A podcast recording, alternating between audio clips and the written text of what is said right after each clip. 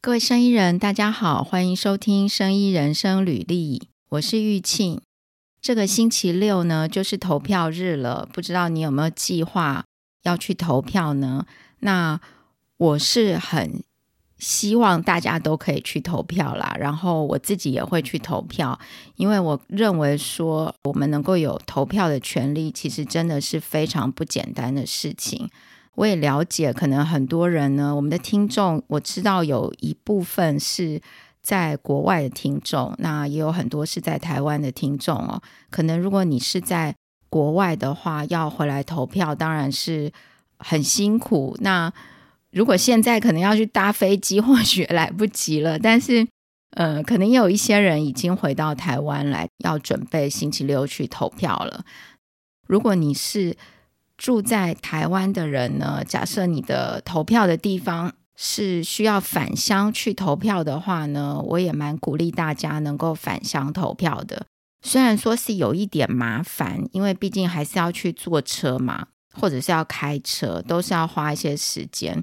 但是投票这种事情呢，你想想看，就两年一次，很多人真的非常的努力。我这阵子看这个。选举的一些活动啊，不管是各个选举人在讲述自己的政见，那或者是很努力的在拜票，真的都是非常的认真。几乎我看他们都是二十四个小时在备战，就是一直在随时就是要去拉票，然后去说明自己的政见。另外，我也有就是我有上网去看这个，就是我们有那个叫什么中央选举委员会嘛。那它上面都有每一个候选人的证件，我都有上去下载来看哦。我是在 投票之前呢，我都会把就是我要投的那一区的每一个候选人的证件都先看过一遍。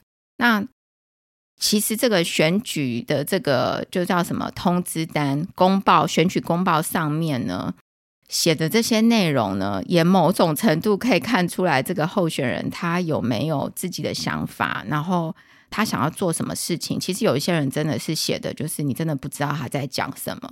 但也有很多人是写的很好的。那像政党票呢，也可以仔细看一看，有的政党是写的蛮不错的。那也有人用画图的方式，用各种方式来表达。有的真的是没有什么内容，就是很模糊。那我觉得这个这些都是一个参考。那重点呢，还是要看看这个人，就是你要选的这个人，他是不是真的呃有心想要做事，也可以去检视他过去的一些政绩，或者是他这个人过去的一些风评等等，都可以是参考。那不管怎么样呢，这个星期如果你本来想要偷懒，不想要去投票的话呢，我这边还是希望大家鼓励大家去投票啦。那毕竟你还是可以选择自己觉得合适的人嘛。那如果你不去投票的话，这个权利就是让给其他人来帮你做决定了。我想我们大家都是成人了，可能没有很希望别人来帮我们做决定。我们都是有自己的想法，希望可以自己决定出。觉得理想的未来的这些政治人物，这个是我们今天的开头，就是呼吁大家星期六呢，诶，是星期六吗？哦，对，呼吁大家一月十三号星期六的时候呢，一定要记得去投票哦。即使你要搭车、要订火车票、订高铁票，即使真的很麻烦，但是你要想说，相比。台湾这么多年以来能够有投票的权利，那相比于这些人过去做的这些事情的付出，我们其实麻烦一点，或者是说早起一点搭车回去投票，其实相对之下应该不是太困难吧？对不对？而且两年就一次，可能两年一次。这样子的事情，那如果可以投的话呢，还是鼓励大家尽量的去投票。那我们今天要来讲什么呢？前两天吧，应该是我在那个 FB 上面看到这个汤博，就是九方生技的汤孝威博士，汤博有发布新闻稿，就是九方生技的新闻稿。那我就想到说，哎，对哦，可以来 Podcast 里面分享一下我个人在新闻稿的，就是撰写还有发布上面的经验。如果有长期就是追踪我们 Podcast 的听众，可能有听过我在前面很多集之前呢，我有这个在。前面哪一集？反正其中有一集，我之后找出来再把它放在资讯栏。就是前面有一集，我有讲过说，在关于新闻稿这方面，我过去的工作经验。那我这边先简单讲一下好了。就是我毕业学校毕业的时候呢，曾经做过呃短暂的一个工作，就是在做这个产品专员。那那个时候就是非常的菜，就是我什么都不懂。然后那个时候呢，我的工作呢，其中一部分就是要写新闻稿，另外就是跟媒体联系。呃，哦，其实就是有一点怎么讲，叫做就是做蛮，我个人那个时候感觉是做蛮多杂事的。你说它是杂事，但是其实也是蛮重要的。我举几个。例如说，写公司的新闻稿，然后帮这个业务主管接电话，然后或者是公司要打样的零件等等的，我要拿去这个委外的厂商这边做联系。然后还有就是，哦，我们要公司要跟外面的媒体。这些媒体呢，包含就是当然一个是平面媒体，另外一个就是杂志社，专业的杂志社来做联系，那公司就可以发表一些文章在上面曝光啊等等的。所以我那时候做的蛮多工作是这这一类的。那还有好像整理一些业务的名单吧，这一类的工作。那另外一个就是说。呃，例如说，我们找到这间杂志社之后呢，就是你要让你们公司的文章在上面刊登的话，很多时候这个文章是你要自己写出来的，然后再请他们来刊登。那所以我那个时候我的工作呢，还有一部分是要去写出这一类的文章出来，就是它可能是技术文章，然后。也可能是这个新闻稿，新闻稿的话就比较会是在就是一般的新闻媒体上面发布，可能是报纸，也可能是网站的新闻媒体。那个时候在这个工作的要求之下呢，就是有学到一些这个新闻稿相关的撰写啊，还有如何呃发布这一类的工作经验。那今天是要来分享关于新闻稿撰写这件事情哦。我要在这边先跟大家说，我个人不是这个新闻系的专业，我也不是就是典型专业的这种媒体人，不是典型这个新闻或者大众传播系的人。那所以在这边分享的呢，就是我个人的工作经验。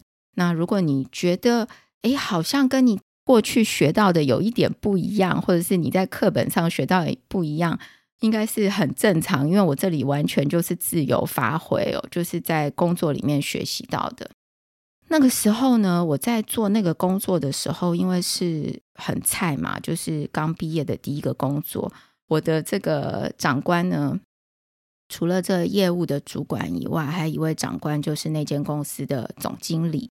这个总经理呢，是我的一个学姐，当然也是我进了那间公司之后，我才知道我曾经跟她呢是念过同一间学校。那我在这里 就不说这个学姐，不然可能会太明显。那学姐本身呢是这种，呃，我认为她是这个商场上的强人类型的啦，就是非常的能干，那也。自己也会很多东西，当然他对员工的要求也都蛮严格的。那那个时候我在写新闻稿的时候，就是我完全不是这个领域的，我也不知道要怎么写。我记得我有一次写完了之后呢，拿给他看，那我不知道他有没有阅读，但是他呃把我找去，然后跟我讲说我犯了一个非常大的错误。其实我那个时候非常的瞎，因为我因为那个时候就是刚毕业的第一个工作吧。我是说以前打工的那些工作经验都不算了，因为打工的工作经验都是比较暂时的嘛。那他就跟我说我犯了一个非常大的错误，感觉就是不太能够原谅我这样。那我那时候听了，我真的觉得天哪，非常的就是很吓，想说我是做了什么事情吗？因为我我觉得我自己应该是蛮认真的吧，就是嗯，当然在写之前我也找了很多资料，然后学到底要怎么写，然后去参考别人的格式等等，然后甚至对公司的产品哦，我也做了很多的 study。那个时候，那间公司的产品呢，是这个 Touch Panel，就是触控的面板，不是我们现在用的这个手机的这种触控面板，它是一个比较大型的触控面板。例如说，像呃，这个叫什么？我们在提款机啊、ATM 啊，或是比如说小七 Seven 的那一种。iPhone 不是也都可以触控嘛？它是属于比较大型的触控，那它也不是做面板，它是做它的 controller，还有就是里面的这个叫什么韧体撰写，然后 controller 设计这些的，然后还有另外一个产品呢，就是网通类的产品。那个时候他做一些像是 router 啊，比较高阶的。router，然后那时候有很多的各种的网络的通讯协定嘛。其实我进那间公司的时候，我也完全不会这两个东西。那是进去之后才慢慢去了解他们这两个东西在做什么。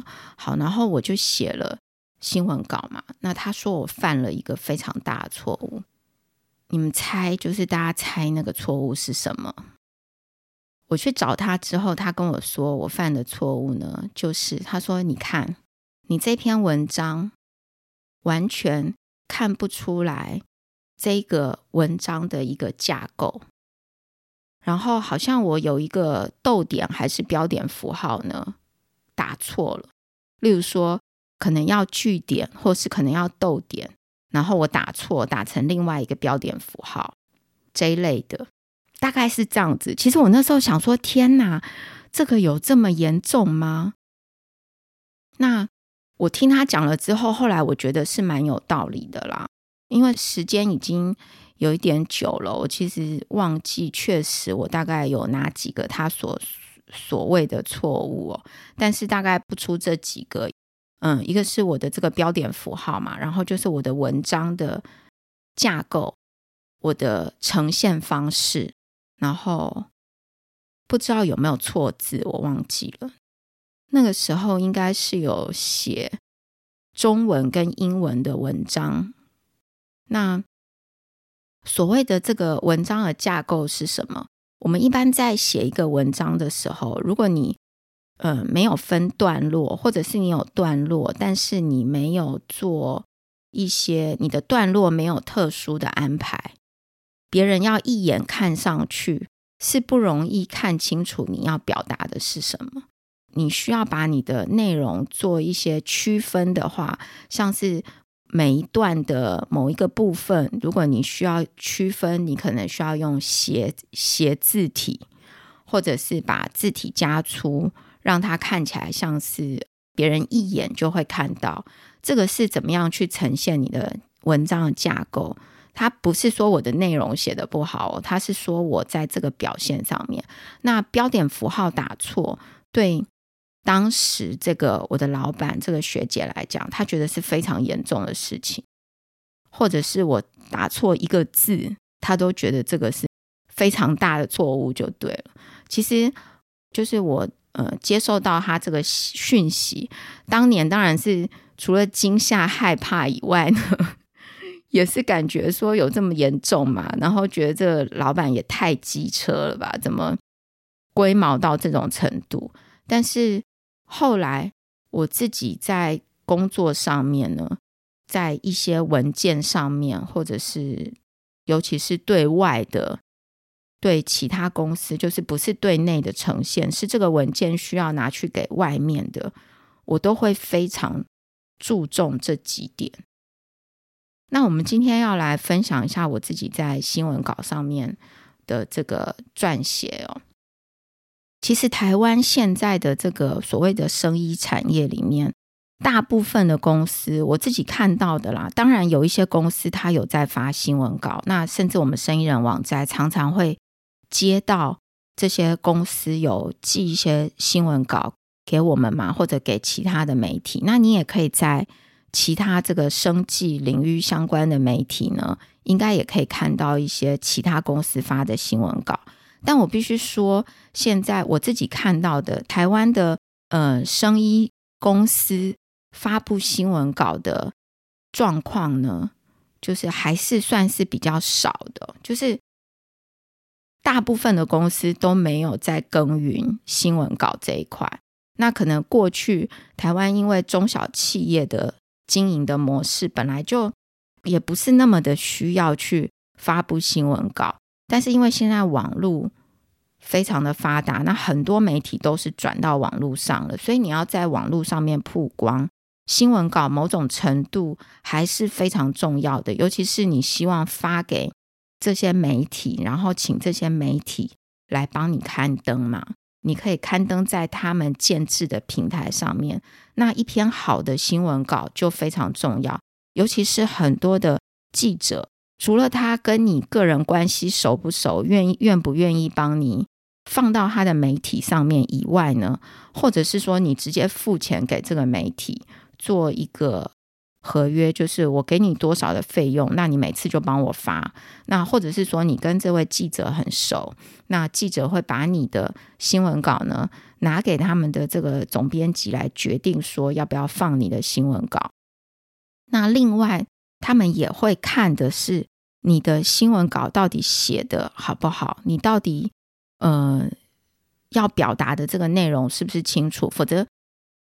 他也会担心说，他如果放了一个很糟的，就是词不达意或是不好阅读的新闻稿，他也不想出现在他自己的媒体上面嘛。就是你的新闻稿是不是有价值？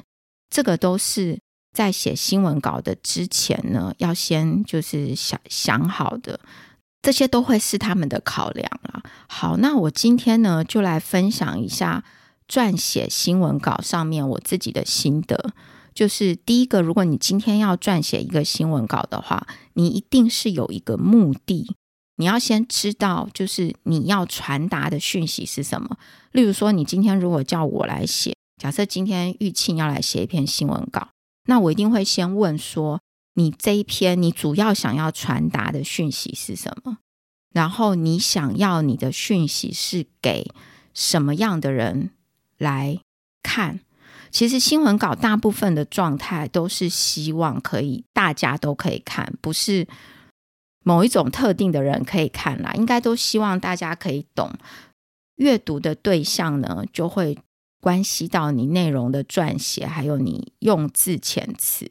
如果你只想要一小部分，就是你自己领域的人看，他可能就是比较，呃，你的用字遣词呢，会可以比较。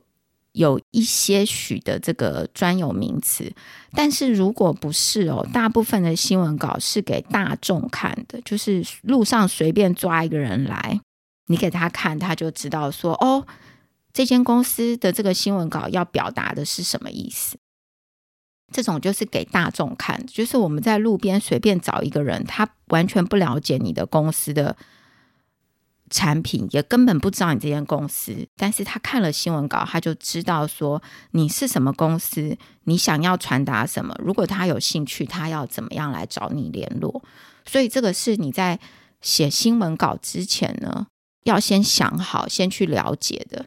这些都想好之后，你自己心里会有一个底嘛，对不对？你会知道，例如说，你可以跟你的呃长官沟通一下，他想要传达的。东西是什么？那他想要传达的这个东西，可能有一项，也可能是好几项。你可以写下他的 priority，就是第一个想要传达的是什么，第二个想要传达的是什么。那什么是最重要的？好，我们前面这边都先想好了，就是你要传达的目的是讯息，然后你的目的是什么？还有你呃预设的对象是什么？你期待这些人有反应的话，要跟谁联系？这边想好之后呢，接下来就是你要架构你的文章，你要做你的文章架构。那文章架构这边呢，我把它简要的，就是叙述一下。如果你去网络上查，或者你读课本的话，大概会讲说，哎，就是要写这个五个 W 一个 H。我把它简要来说呢，就是文章架构，一个是你的，就是前面可能会有一小段是在介绍你的公司。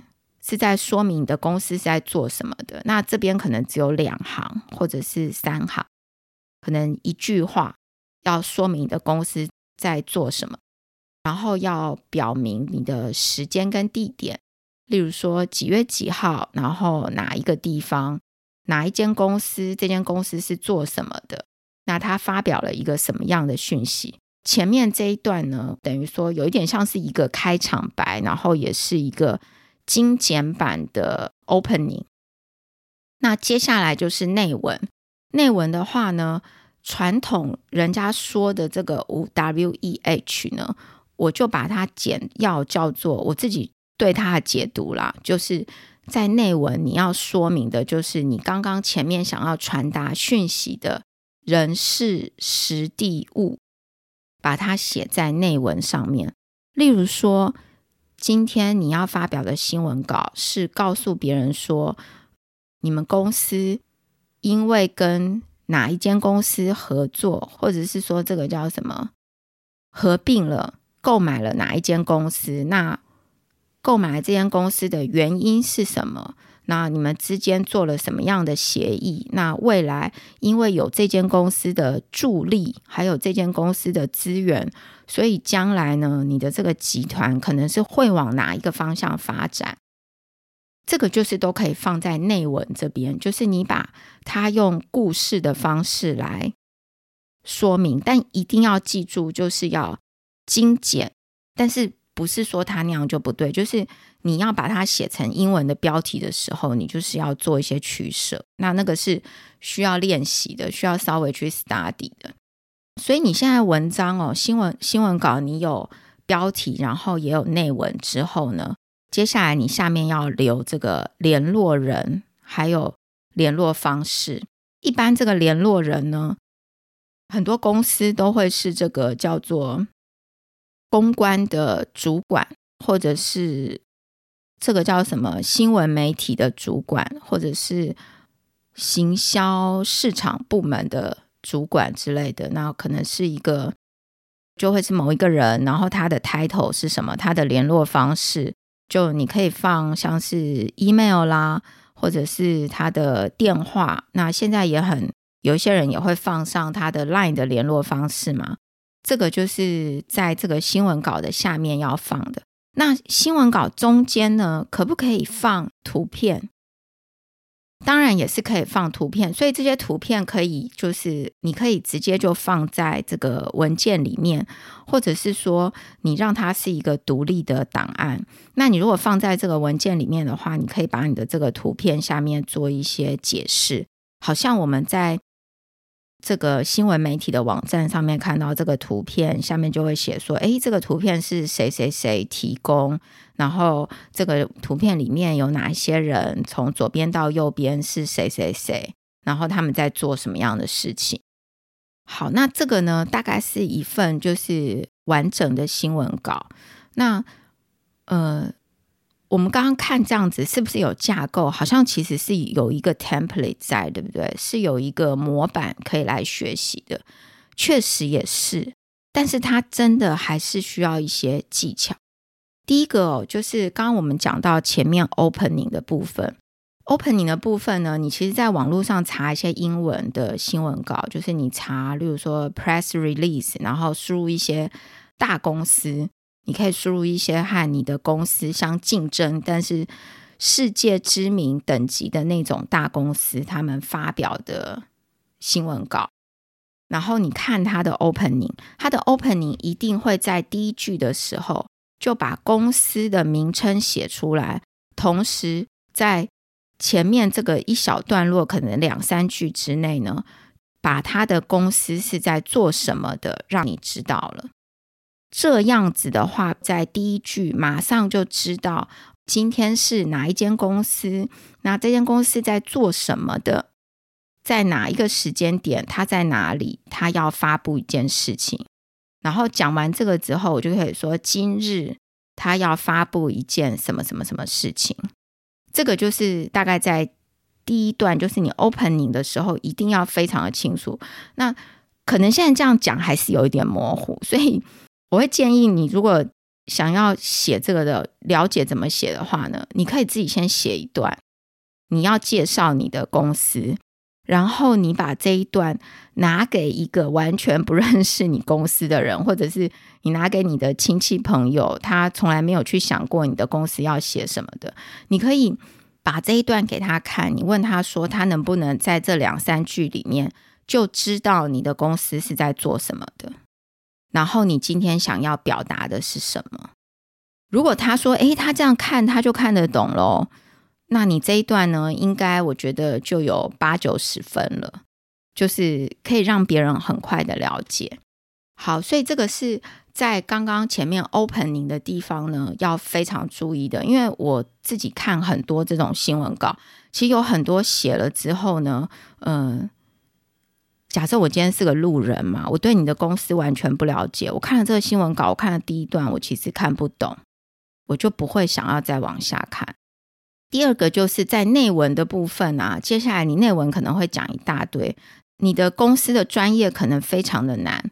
例如说，像我我之前在写新闻稿的那个工作呢，我们公司的这个产品真的也是当时的我觉得蛮难的了。就是 假设你不了解这个东西的人，会觉得说这些东西是在干嘛？因为它有很多电子专业的名词在里面。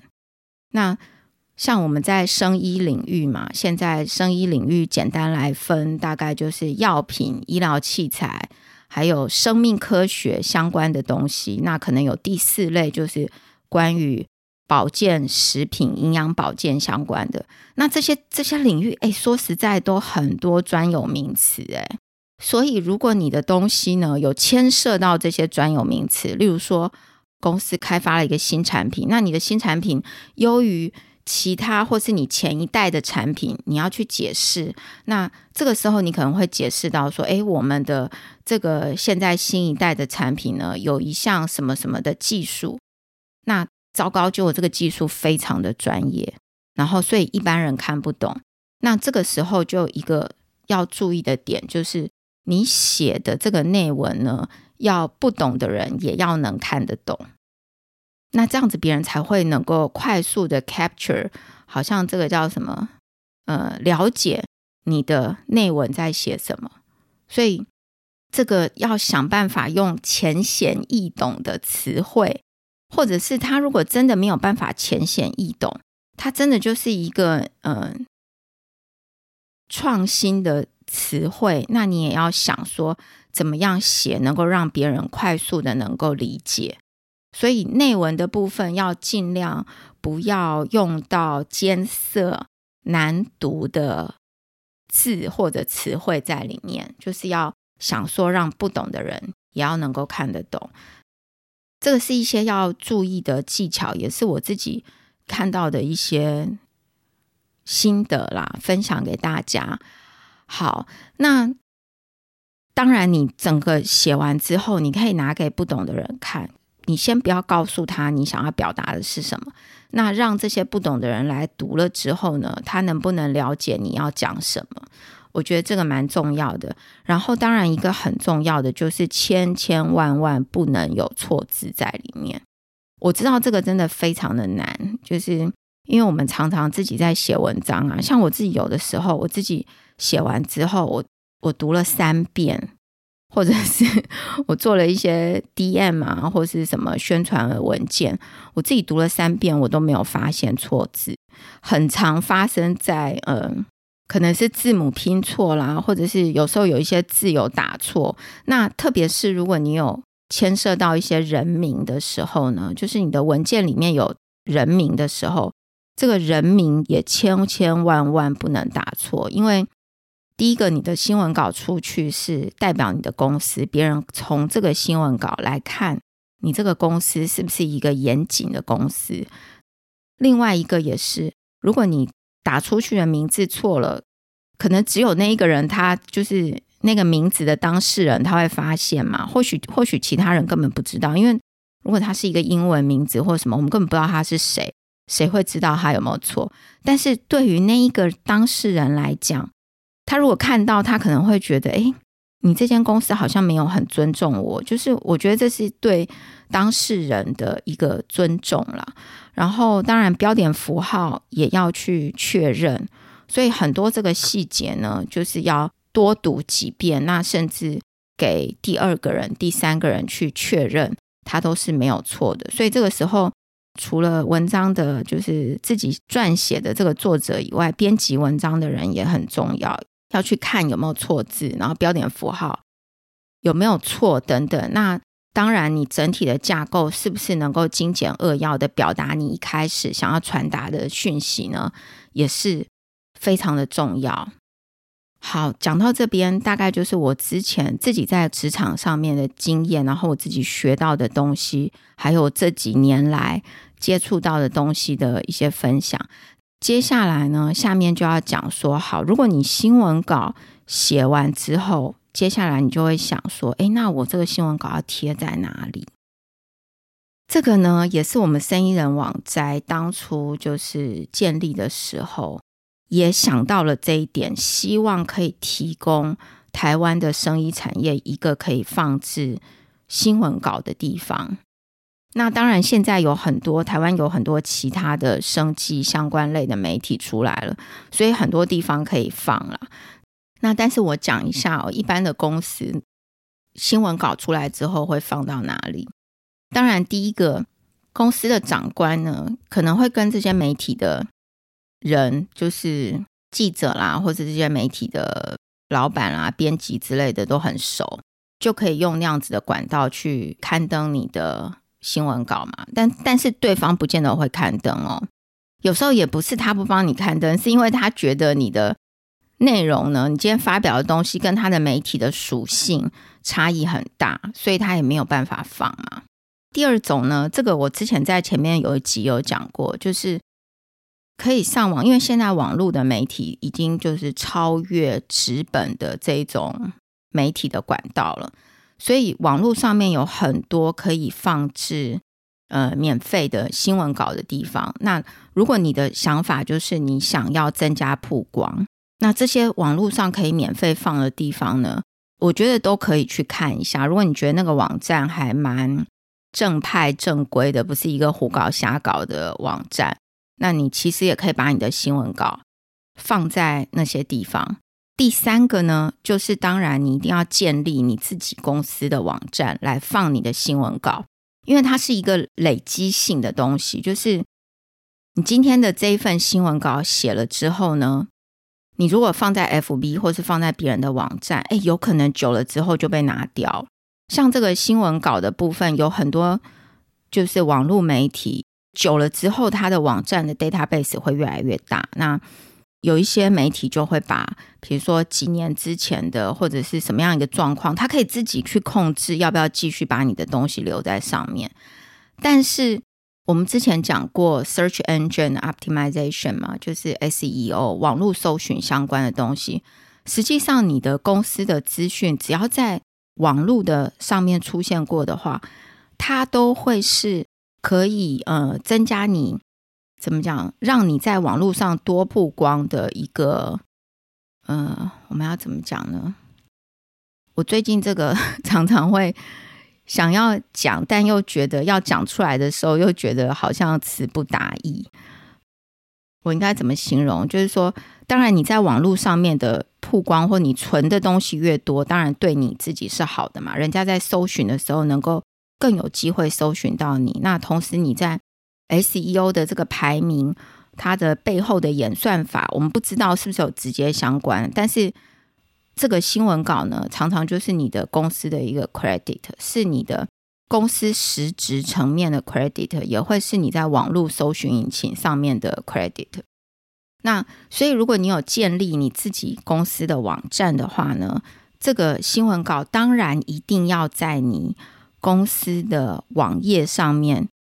非常非常建议大家一定要放一个栏位，就是公司的新闻稿，可以让其他的媒体来引用。未来如果你的公司大到一个程度的时候，你就不再需要去找别人来放你的新闻稿，你可以很很多人会来抓这些大公司的。公开资讯的新闻稿拿去刊登，就是很多媒体会这样做，所以非常建议现在就可以，就是不管你公司的规模如何，都要有一个这个 press release 的一个栏位，然后来放这个新闻稿。它就是一个时间的累积嘛。你今年例如说放了五篇、三篇，那每一年这样子下去，它就是一个慢慢的累积。那投资人或者是说对你的产品有兴趣的人呢，也会上去看你的这个新闻稿。呃，新闻稿发布呢，大概是这样子。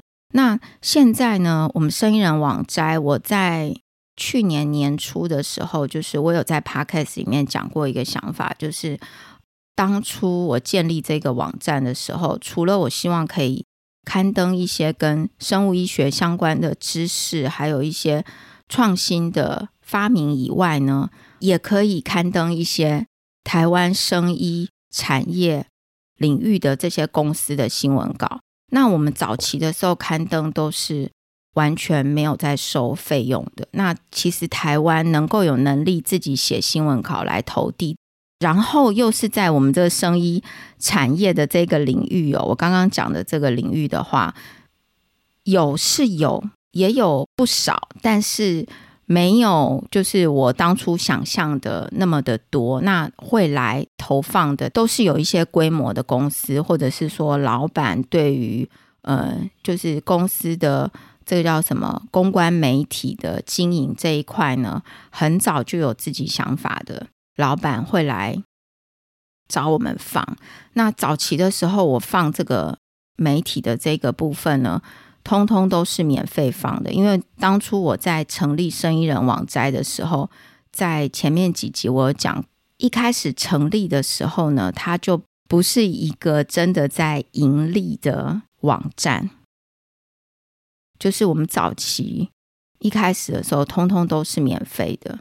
后来是到了二零二零年，我们才去注册公司，那才开始去怎么讲？嗯，重新规划这些文章的摆放啊，等等的。那现在呢，如果台湾的，就是说生医产业的公司有新闻稿的话，也都非常欢迎大家寄给生意人网站，让我们这里来刊登哦。那但是因为这样子，我们如果完全都在刊登别人的东西，然后我们没有任何盈利的话呢，也是会需要人力来来去做这些事情。所以我现在的做法呢，就是我们把这个网站上面的文章分成是有新闻稿，还有其他的这个生医的相关知识的文章。那我们就希望你在刊登新闻稿的同时呢，也能帮我们贡献一下、分享一下你的这个生医相关知识的文章。如果是可以这样子分享的话，我们在这里刊登新闻稿都是。不会收费的。那如果你没有要就是做知识技术文章的分享的话呢，刊登新闻稿才会需要费用。所以还是非常鼓励大家哦，在刊登新闻稿的同时呢，你也可以呃分享一篇你们的这个生医相关知识的文章，跟你自己公司的技术或者是生医领域的知识文章给我们。那我们这个网站呢，才能就是比较丰富，然后让大家会进来看，诶，有很多东西可以看，这样。那另外就是大家可能会问啦，诶，可是生医人网站是一个中文的网站啊，那我发布新闻稿，我就是希望能够让这个外国的媒体看到嘛，甚至我也希望像现在台湾要做 CDMO 嘛，那我也很希望说，除了这个陆战以外，我也希望在空战上面可以让更多人。更多的国外的呃潜在的客户呢，看到我的新闻稿，所以你需要，你也需要除了中文以外，其他语言的新闻稿。你可以根据你要开发期待曝光的区域呢，来撰写新闻稿。那这个就是写成其他的语言，或者是你写成其他的语言之后，放在网络上，放在你的网站上面哦。这个呢？我觉得可以先从写成一份英文的，把它写成一份英文的方式开始，然后再去做可能日文啊，或是你有像有些人是专门做这个，像现在不是有台湾政府在推这个新南向嘛？你可能做新南向的这些国家，那你可以去把它翻译成那样子的文章。那这个在用字上面还有校正上面，同样跟刚才我们。前面分享的一样，要非常的去注意，不能够有错字，然后用字遣词呢，都要很就是尽量的精准。那你想要发布英文的新闻稿，一样的，你是可以去找英文的媒体，或者是你在自己的网站呢，就是有多国语言的网站。我们在前面的 Podcast 有一集有讲到。做多国语言的网站，来建立你多国语言的网络空战的能力。你也可以去找，现在台湾的也有一些比较政府的单位，它有做一些英文的网站可以曝光。不过我自己呢，其实也蛮期待，如果我们台湾的呃生医产业的这些公司能够大家结合起来。然后来建立一个生医的英文的新闻稿的网站，在网络上做曝光的话呢，也是非常的好。这个部分其实也是我一直想要做的。那但是我真的，我个人就是总是有很多想要做的事情，然后就是叫做什么，呃，做不来。就是我我很多事情想要做，但是。毕竟我的这个时间呢，还有能力也是有限嘛，所以我做事情也是要一些 priority。但是我还真的蛮期待看到可以有一个，就是说以台湾的这些生医产业的厂商为主的一个新闻稿，但是是英文的新闻稿发布的原地，然后这个网站是可以让全世界其他地方的人看到。我们台湾的生医产业有这些产品，因为这个生医的新闻网站英文的，在国外真的非常的多，而且我常常自己在读，都觉得它是一个无底洞。那种感觉就是，我今天看一天、两天、三天，看一个月、看一年，我都觉得我很难去完全掌握这些资讯。那但是台湾真的非常少这样子的资源，就是可能手指头数得出来。所以如果今天我们的听众呢，你听到这一集的话，那你也有兴趣跟生意人一起来建立一个以台湾的生意产业的公司为主，但是是英文的语言的一个可以让我们大家放置新闻稿的网站的话呢，都欢迎来联络，那我们可以一起来讨论说怎么样做比较好。我也可以呃分享贡献一些我自己在这个领域上面的学习，那我们可以一起来讨论。好，今天这一集呢，就是在分享写新闻稿。那如果你的公司需要写新闻稿，但是没有人可以帮你来写的话呢，也欢迎你来找生意人合作。好，那今天大概就讲到这边，请大家记得星期六一定要去投票哦，投出你觉得最适合让台湾的未来可以更好的候选人。今天就谢谢大家收听。